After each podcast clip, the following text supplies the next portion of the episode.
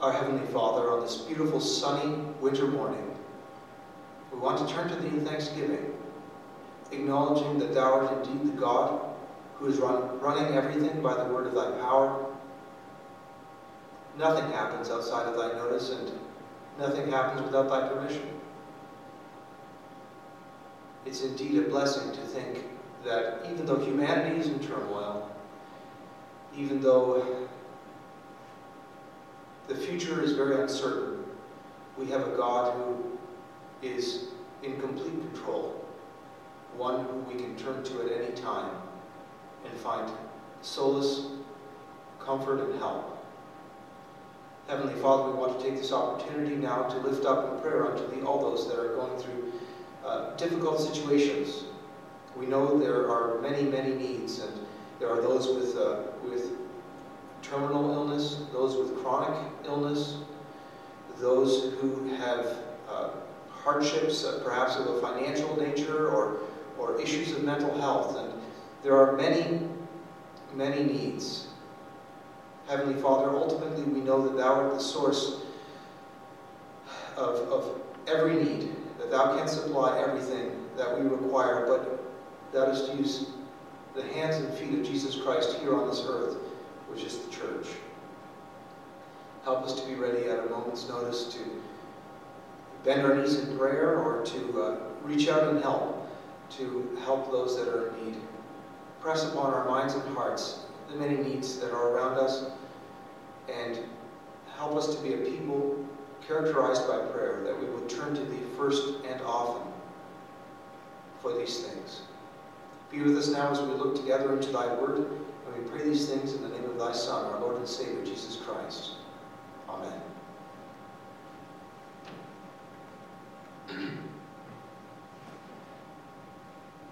I really didn't have um, a clear idea of what the Lord would want me to speak on this morning. But just as I was getting in my car this morning on the way here, uh, the Lord put a scripture on my heart, and it's found in the book of Psalms. If you'll open with me to Psalms, the 48th Psalm. Psalm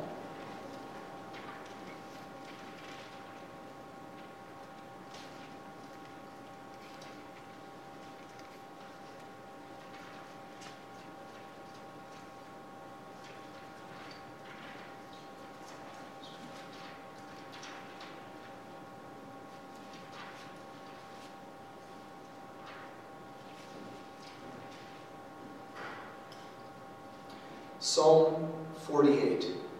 The words are familiar and they're even part of a, a hymn that we know or a chorus that we sing. Psalm 48, a song and psalm for the sons of Korah. Great is the Lord, and greatly to be praised in the city of our God, in the mountain of his holiness. Beautiful for situation the joy of the whole earth is Mount Zion, on the sides of the north, the city of the great king. God is known in her palaces for a refuge. For lo, the kings were assembled, they passed by together. They saw it, and so they marveled. They were troubled and hasted away. Fear took hold upon them, upon them there, and pain, as of a woman in travail. Thou breakest the ships of Tarshish with an east wind. As we have heard, so have we seen in the city of the Lord of hosts, in the city of our God. God will establish it forever. Selah. We have thought of thy loving kindness, O God, in the midst of thy temple. According to thy name, O God, so is thy praise unto the ends of the earth. Thy right hand is full of righteousness. Let Mount Zion rejoice. Let the daughters of Judah be glad because of thy judgments. Walk around Zion and go round about her. Tell the towers thereof. Mark ye well her bulwarks. Consider her palaces, that ye may tell it to the generation following. For this God is our God forever and ever. He will be our guide even unto death. I've read the entire psalm.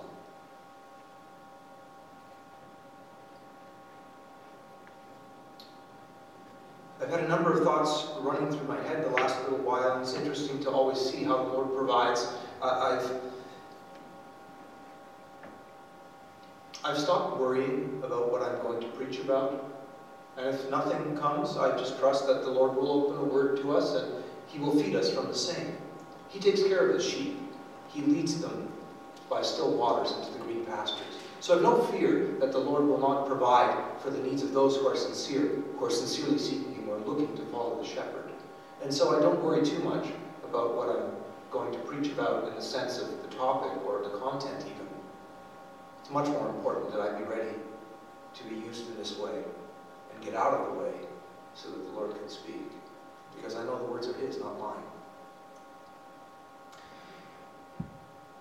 Last Wednesday, we began our series on the book of Revelation. And we looked at the seven churches in Asia Minor that are mentioned. If you recall the book, it begins with the revelation that John had on the Isle of Patmos. He was there on the, Pat- on the Isle of Patmos as a prisoner for the sake of the Lord Jesus Christ. He was an old man already by that time, in his 80s. And the Lord revealed a fresh vision to him of what was going to come to pass. Revelation means a revealing. The name in Latin, as was touched on on Wednesdays, is apocalypse, which now means something terrible, but the word actually just means the same thing as it does in English, revelation, a, a pulling back of the curtain to see. And of course, once we know the end, it isn't so scary for the believer. The Lord goes on to give John a message that is to be relayed to the angels of each of the churches in Asia Minor, the seven churches that are listed. And you can read about the characteristics of each one. As I've been thinking about that, because of course then your thought goes, well, what about the message to the church of Toronto? And as I was thinking about that, I thought, no, no, I've got it wrong. We've done something with the word church that the Lord never intended. Church for us, I think, not for us, church has come to mean the building. And the idea of the location. And of course, that's not what the Lord intended. The, the word in the Greek means the assembly. And uh, growing up with, uh, with German parents, German grandparents, really. My, my father, of course, is German. We used certain words that I didn't think about much at the time, but as time has gone by, I've thought about them a lot more. They never referred to, in, in the German language, they never referred to the members of the church as members of the church. They were called die Gemeinde, the, the fellowship, the assembly, right? It's the same word. Even the name given to the building was never the German word for church. The German word for church is Kirche, which is the, the building. Kirche, to my grandparents, meant like the, the, the cathedral or the, the big church, the, the um, impressive uh, edifice. Uh, the word that they use, used was um, the Versammlungshaus. And it literally means the gathering house the place where the fellowship, the assembly, would gather together. It was the gathering house. And even the people in the, in the town knew it by that name. I have an old map of uh, the town that my grandmother, mother, grandmother was from called Chernecke. And in there, the Nazarene Nazarener Versammlungshaus is, is noted. It was known as the gathering house of the Nazarenes. So when you think about this message, it's not going to a, a structure, an organization, a building. It's going to people, but it's, it's further than that. Because, of course, what is the church? What is the assembly? It's the place where the Lord is. Jesus himself said, Where two or three are gathered in my name, there am I in the midst. It's the place that the Lord is. Now, the believer is also the temple of the Holy Spirit, which is God. So the smallest unit is the believer, and where the believers are gathered together, then, God, then Christ is there in a special way. If you think about uh, lamps, you know, like a, like, a, like a, a lantern. There's a flame in there that's the flame of God, the fire of God that burns inside that lantern. That's the believer. But when those lanterns are gathered together, the light dramatically increases. It's, it's, uh, it becomes a recognizable um, uh, manifestation of the light of God. And so there's a special blessing there. So if we think about it in this way, the question becomes what is God's message to me and to the group of believers that I associate with? And of course, the, the, the, the cutting remarks that the Lord made to some of those churches, I can't apply it to the church. Oh, the church is this way, and talk about the church as if it's some objective outside thing. I am part of the church. I make up that church. I'm one of the links in that church. I can't disassociate myself from that group.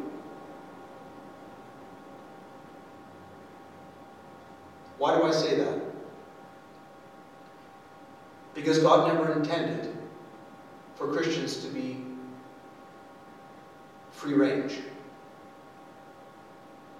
Individuals scattered, scattered here and there. I think our idea of personal rights and personal freedoms has gotten in the way of what God intended uh, for the church. We like to think of things in terms of ourselves. Just had a conversation this morning. We are talking about uh, our identity and, how how we, we look at things. And, and our our viewpoint is by necessity singular, right? We have only one viewpoint. I can't know what life is like through uh, each of you. I can imagine if you tell me things, but I view everything from my one viewpoint. And we, we, we come to the conclusion that that's the only viewpoint that matters. But God has the ultimate viewpoint of everything. That's why He's the source of truth. He knows everything, He sees everything, and He understands everything correctly.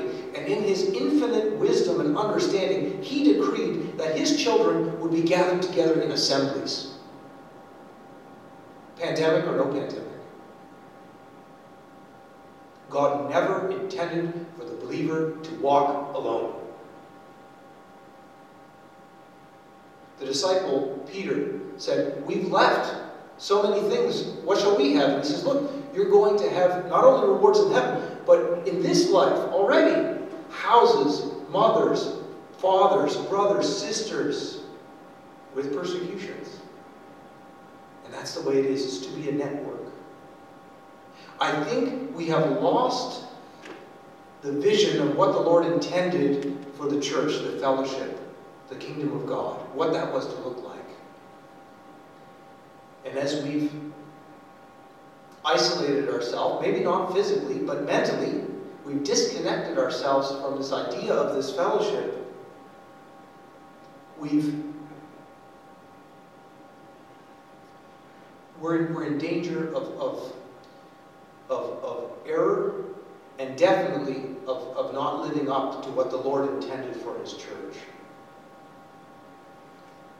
So I'd like to take the time this morning to look through this psalm and to do exactly what the psalmist is telling us to do to walk around Zion, go round about her, to tell the towers thereof, to mark well her bulwarks, consider her palaces, that you may tell it to the generation following. Mount Zion was the place that God had chosen to dwell. It was Jerusalem, the city of David, the place, Mount Moriah, where Abraham was to offer his son Isaac, and the Lord intervened. It was the place that God specifically selected to build his temple there.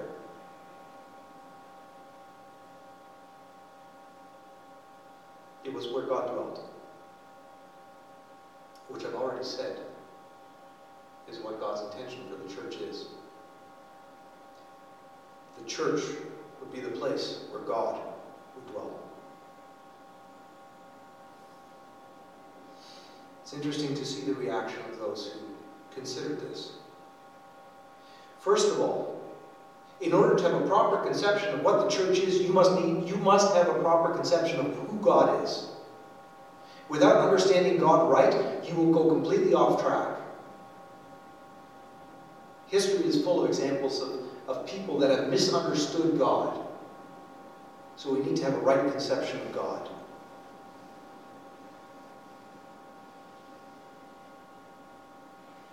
Theology is supposed to be that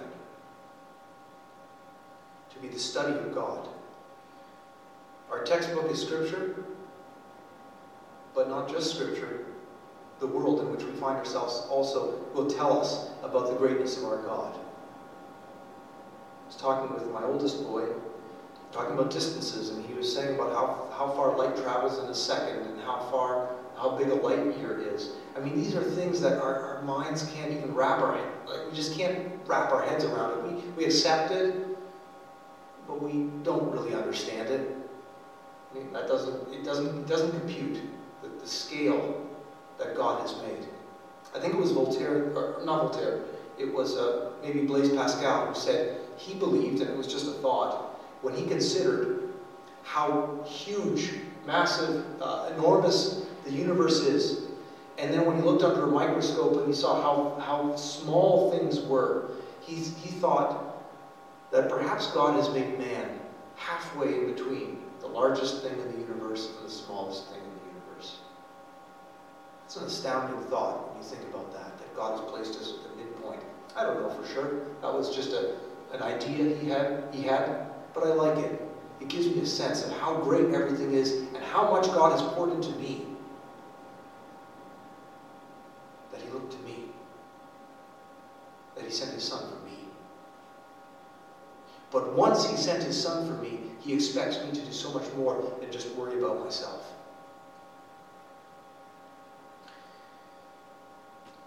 The psalmist begins here with a, with a, a bird's eye view, as you, if you were, uh, if you will, uh, of Mount Zion, of the city of Jerusalem. That was beautiful. It's beautiful for situation, for where it has been placed. Think about that for a moment.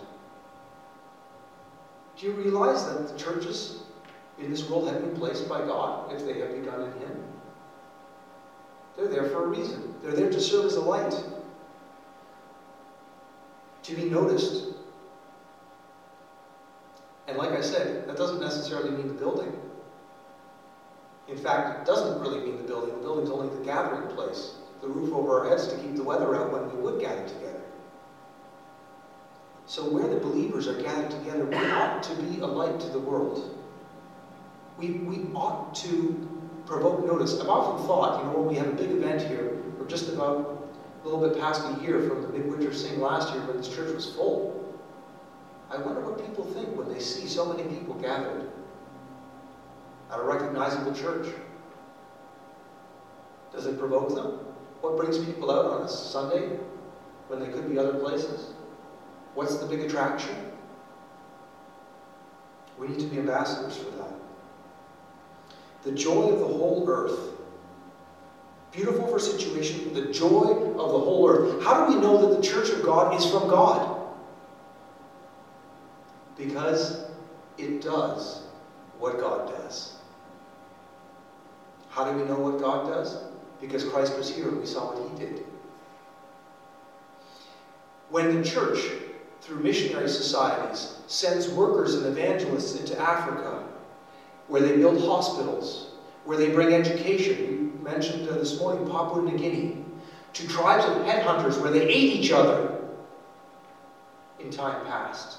The gospel light came, and now there is humanitarian work. There's an effort to, to um, uh, not only uh, enrich the, the souls, but the minds and the lives of those that are there. To bring healing where there's disease. They took women from living with the pigs the way that it was before to now being the equal of the man and the queen in his home. Does that.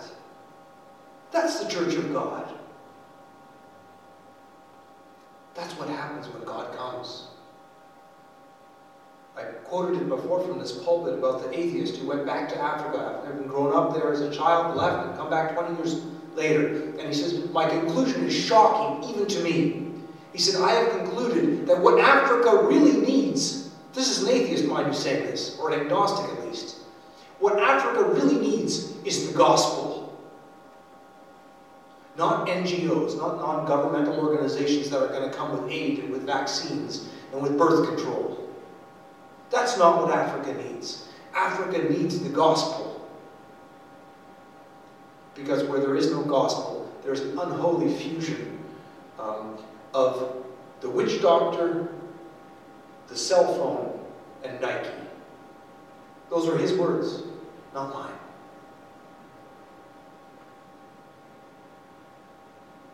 The joy of the whole earth. Who wouldn't want this thing? Who wouldn't want to see the lives of those people enriched? To be brought up from a, from a scratching, pitiful existence where hundreds of thousands, millions every year die of starvation and disease to a better life. Only one who is ruled by evil would hate that.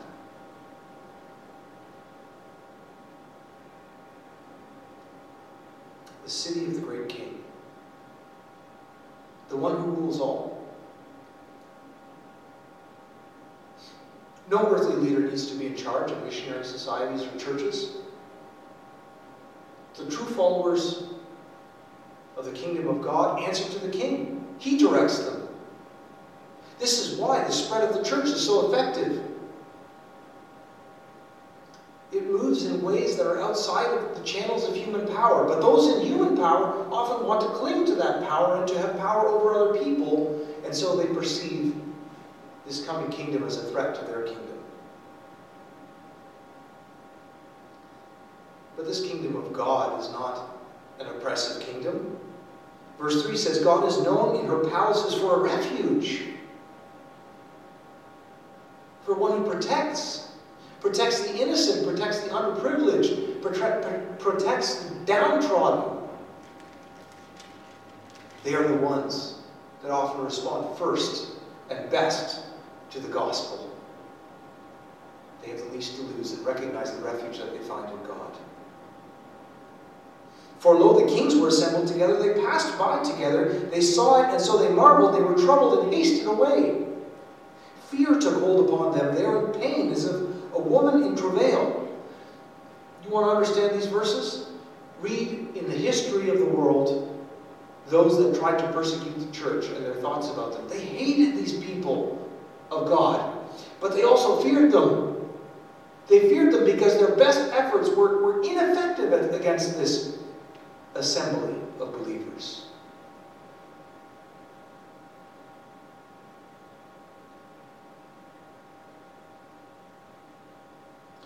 Earthly powers have no, where God wants to intervene in a powerful way, no, no earthly power will, will stand against that.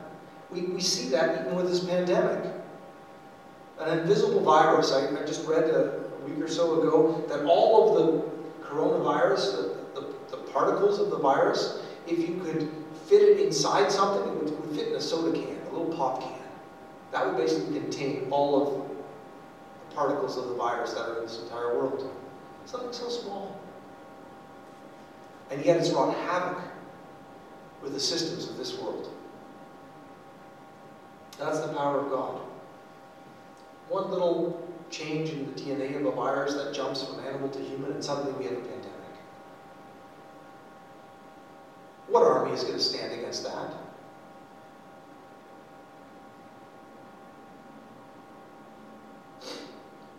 As we have heard, so have we seen in the city of the Lord of hosts, in the city of our God.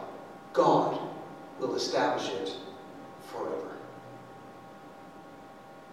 Where God chooses to dwell, no man will be able to erase it. He has decreed it. Worldly powers have tried to wipe out the church of God, to extinguish the light of the believer and have been entirely unsuccessful. In fact, their efforts only fanned the spread of the flames of the gospel. that's how powerful God is.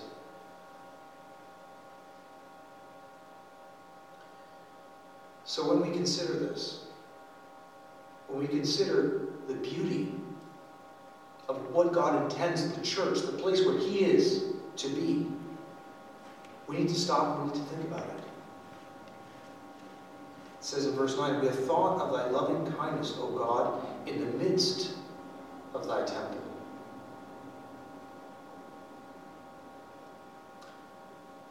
The most effective, the best thing, the best remedy for our selfishness and for our, our, our all of the self sins self absorption, self pity, self promotion, whatever you want to call it, is to be around other people that the Lord is working through as well. And it's such an encouragement to me when I see, in spite of what someone is going through, how they still can have the joy of the Lord because I look at my own problems and I think, what are they compared to that? How is it that this person can be joyful in what they're going through and I have so much trouble with a little problem? I see how beautiful the city of God is that He's building. And I consider that where I thought maybe I was a prominent part of that, maybe I'm not. Maybe I'm just a little stone to the base.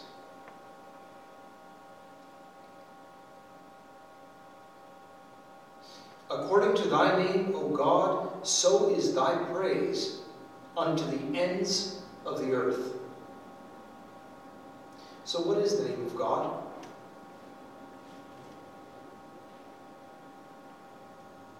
You can read it in the Old Testament. He declared it to Moses who he was a merciful God, a just God, a loving God, the truth, the way, the life.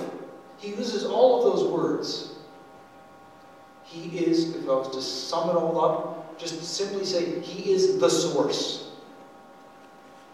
I heard someone once say that the center of God is everywhere and his circumference is nowhere.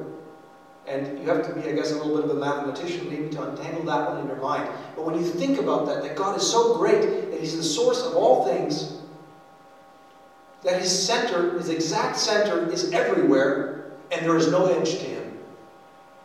He's that big. Now, how big are your problems? How big are the difficulties you find yourselves in?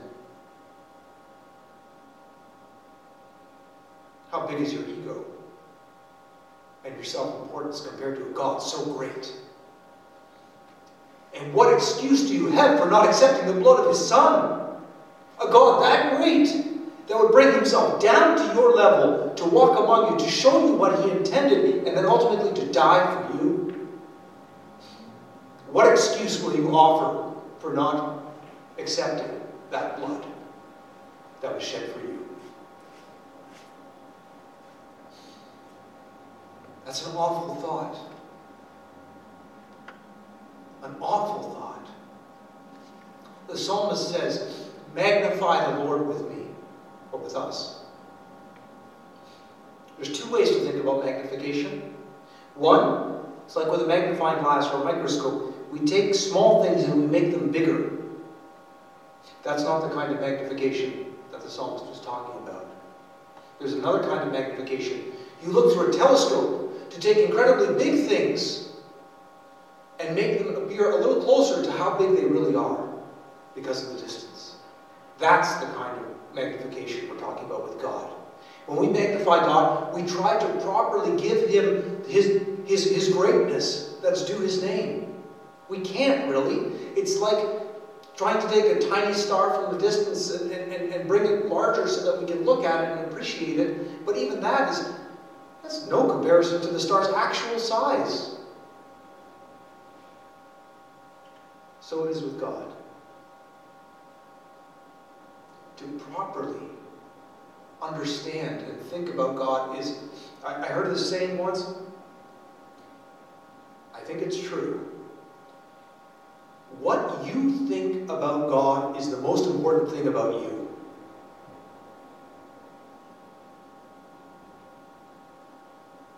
I'm still chewing on that one.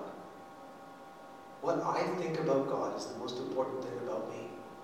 Of course, because that will drive everything I do. If I really believe God is so great,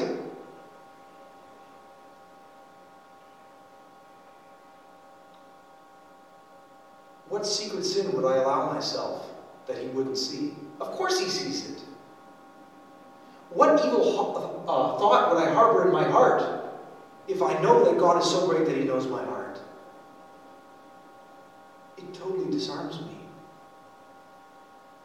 One of the things I think is a good exercise for all of us, because we do so little of it, is meditation. Not the mindless repeating of a phrase. That's ridiculous. But a quiet thinking about God. This has been lost in today's insanely fast paced world. We no longer sit and think about God and how great He is. Former generations did this, I think. There's a story I heard once of a believer plowing a field, if it goes in Yugoslavia. And as he was plowing, wore a wide straw-brimmed hat, and you could watch him plow the furrows with his animals, turn, plow back, and every so often he would simply take his hat off, hang it around the thread, the, the string off his, off his back, and he'd go like that for a while, and then he'd put his hat back on. Then a little while later, he'd take it off again. He was praying. In the middle of what he was doing, plowing that field, he was having thoughts of God.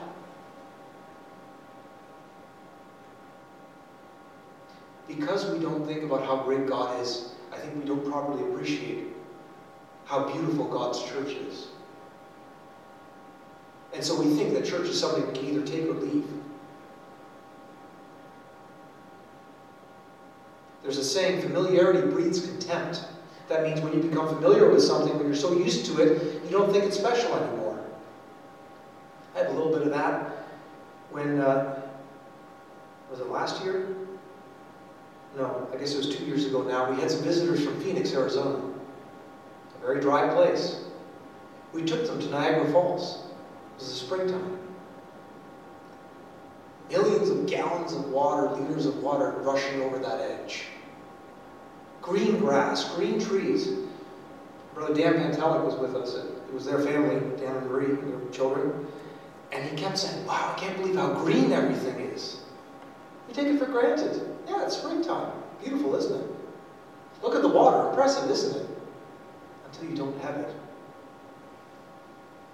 Perhaps our familiarity with the idea of church has made us immune to the beauty of it. And we've forgotten what the Lord is actually doing with the church. We've distanced ourselves from it, we've allowed little petty things to get in the way of appreciating that beauty. It's like dismissing a city because you see some litter on the sidewalk, saying, oh, this is a filthy place. Clean up the litter so you can properly appreciate the beauty.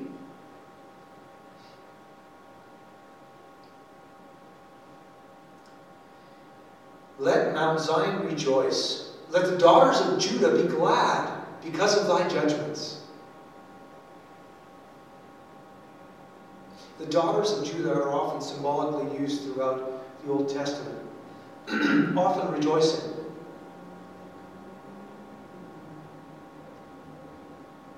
When we think about the church, when we think about the assembly, do we rejoice? Are we thankful? Do we have uh, unprovoked thoughts of God during the week when we're going about our, our business?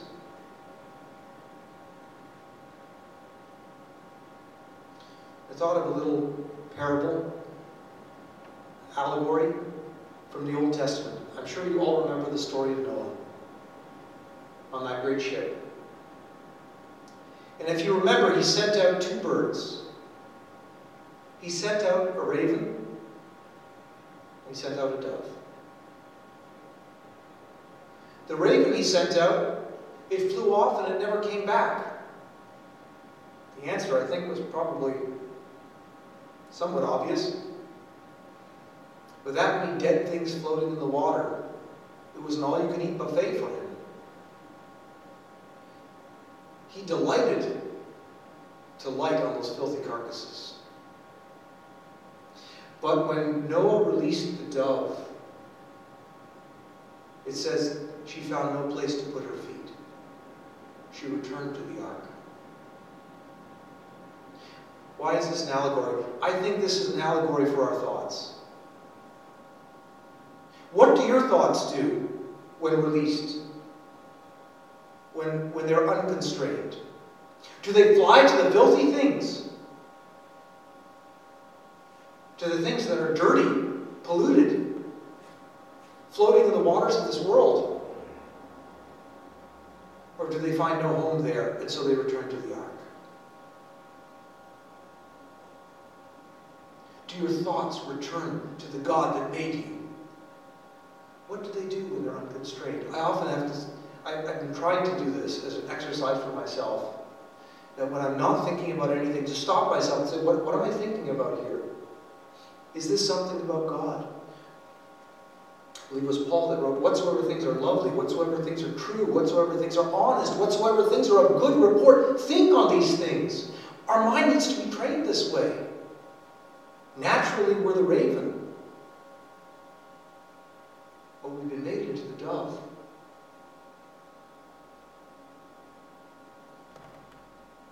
Rejoice in the things of God.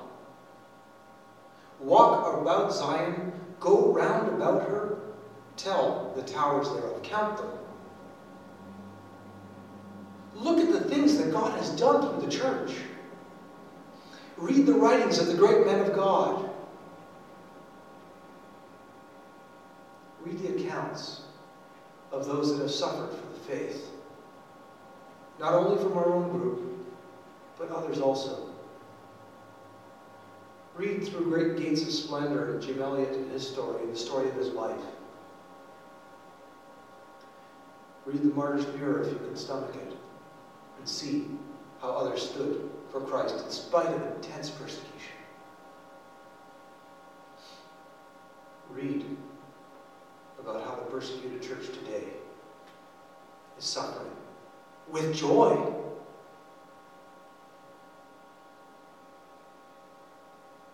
Walk about Zion.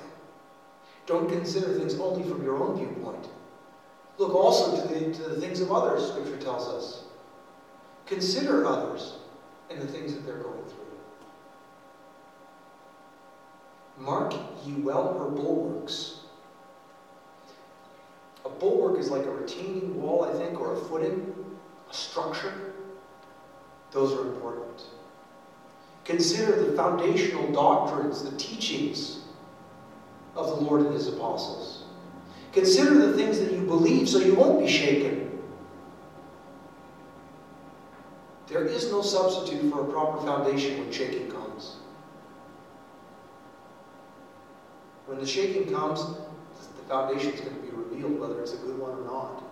We read the account of the wise and the foolish man. We even have the song in Sunday school. And what happened when the storms beat against that house and it didn't have a proper foundation because it had been built on sand? Consider what you believe. Stretch your mind. Don't go running around on feelings. Consider the bulwarks, the things that support. I heard an account once of an older uh, member an older man, older follower of the Lord, and he said, You know, sometimes I'll hear something that really kind of shakes me, shakes my faith, puts doubts in my mind. And he said, It's at those times that I go dive down to the foundation, to examine again the foundation of what I believed.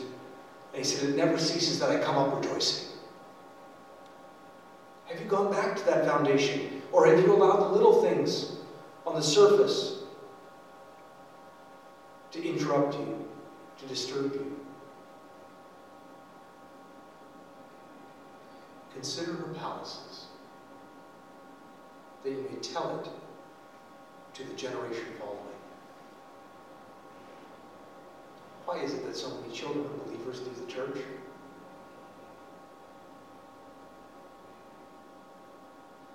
I don't know. I don't totally know the answer to that. I have young children growing up, and I hope, I pray that they will follow in the same way. But I have to say that if they don't, if they don't, some measure of that responsibility I think will fall on me. Because I know that I haven't always done these things that I'm preaching about this morning. I have not always rejoiced. I have not always been glad and joyful. I have not always considered the things of the Lord. Too often I run on my own feelings and emotions. I get down. I get angry more often than I care to admit.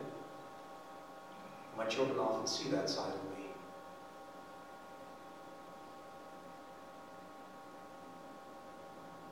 But I still need to tell it to the generations following. You see, God is the constant. Churches, assemblies of believers, I was thinking about this morning as I was driving in, they're kind of like ships on the sea. A group of people rescued from the waters in a boat now, with the job of rescuing others. The maintenance of that ship is important. If people start drilling holes through the side of the ship, if people start reaching over the edges and dabbling in the water, can very well capsize. The ship can go down. But God is still forever and ever. It doesn't change. He doesn't change.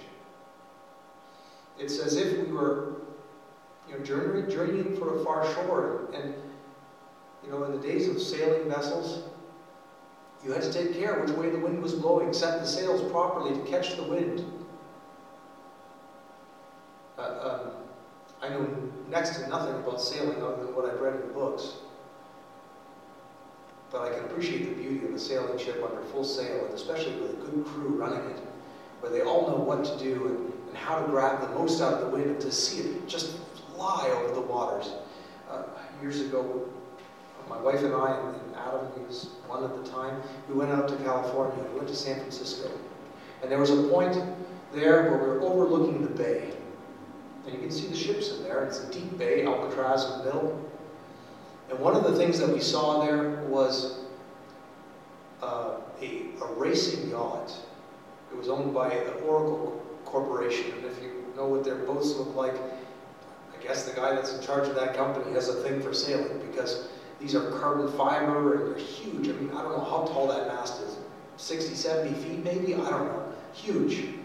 And the speed, with just the wind, the speed that that boat was traveling, it was outstripping the power boats that were around. You could just see the, the weight curling off that hull. They have these special outrigger, uh, like, a, like a double holder, I think, or something like that. And, and you can see that thing just occasionally lift out of the water and, and just flying must have been a real thrill to be on that, on that ship, traveling at that rate of speed, harnessing that wind. But what happens if the sails are let down? What happens if the man at the rudder isn't paying attention? It doesn't take long, it can capsize. So there are warnings. I'd like to make full circle perhaps and come back to what I began talking about with the churches in Revelation. There are warnings that need to go to the, it, was, it says the angel, and that word can be messenger as well, it could also mean the elder of the church there, to take heed, to be careful how he sets the course, what he does about the things on, on, on, the, on the ship, as it were. I feel like I mixed together a lot of metaphors and hopefully you could retain some of what I've said. But I think we need to consider first how great our God is, and second, how beautiful His church is, and third, what we're doing about it. It's going to matter for the generations following. May the Lord add whatever was lacking, what was said. Amen. As a concluding thought, I'd just like to point back to the fourth verse that we sang together. Though we ride the surging billows on the raging stormy sea, yet we conquer. Well, the Savior is on board. From harm we're free. And obedient, and obedient to his word, the storm must be. When the Savior's on board, what happens when he's not on board?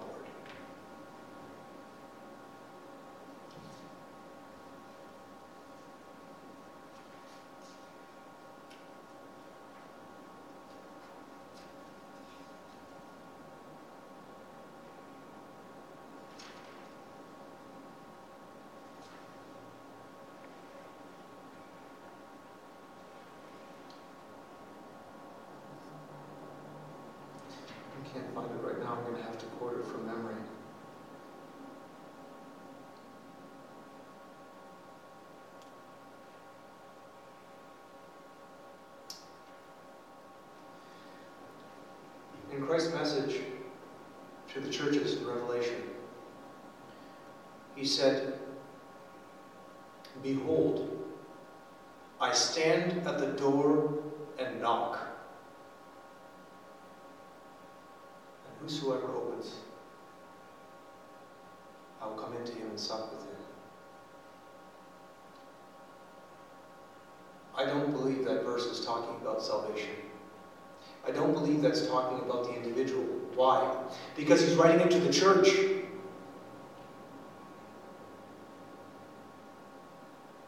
Jesus Christ had been locked out of the church.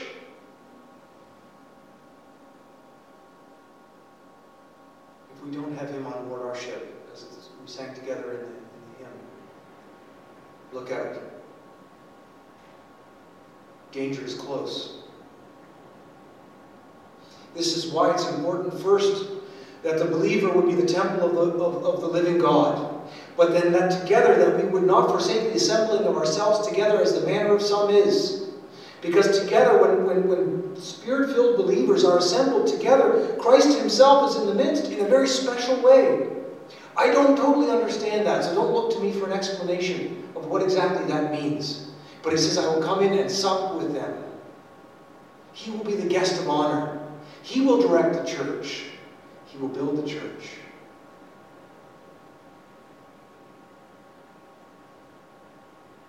In today's world, there's a very anti authoritarian bent. There's a lot of talk about oppression and hierarchies and all this kind of stuff. We're in danger of letting that kind of thinking work its way into the church as well and to think of the church as some kind of an oppressive body. No. No. It's the body of Christ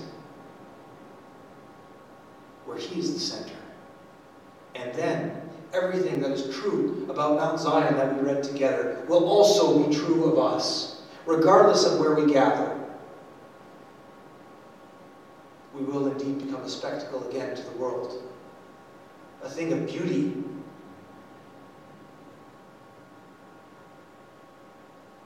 Place that will cause rejoicing to those that know and love and seek the truth.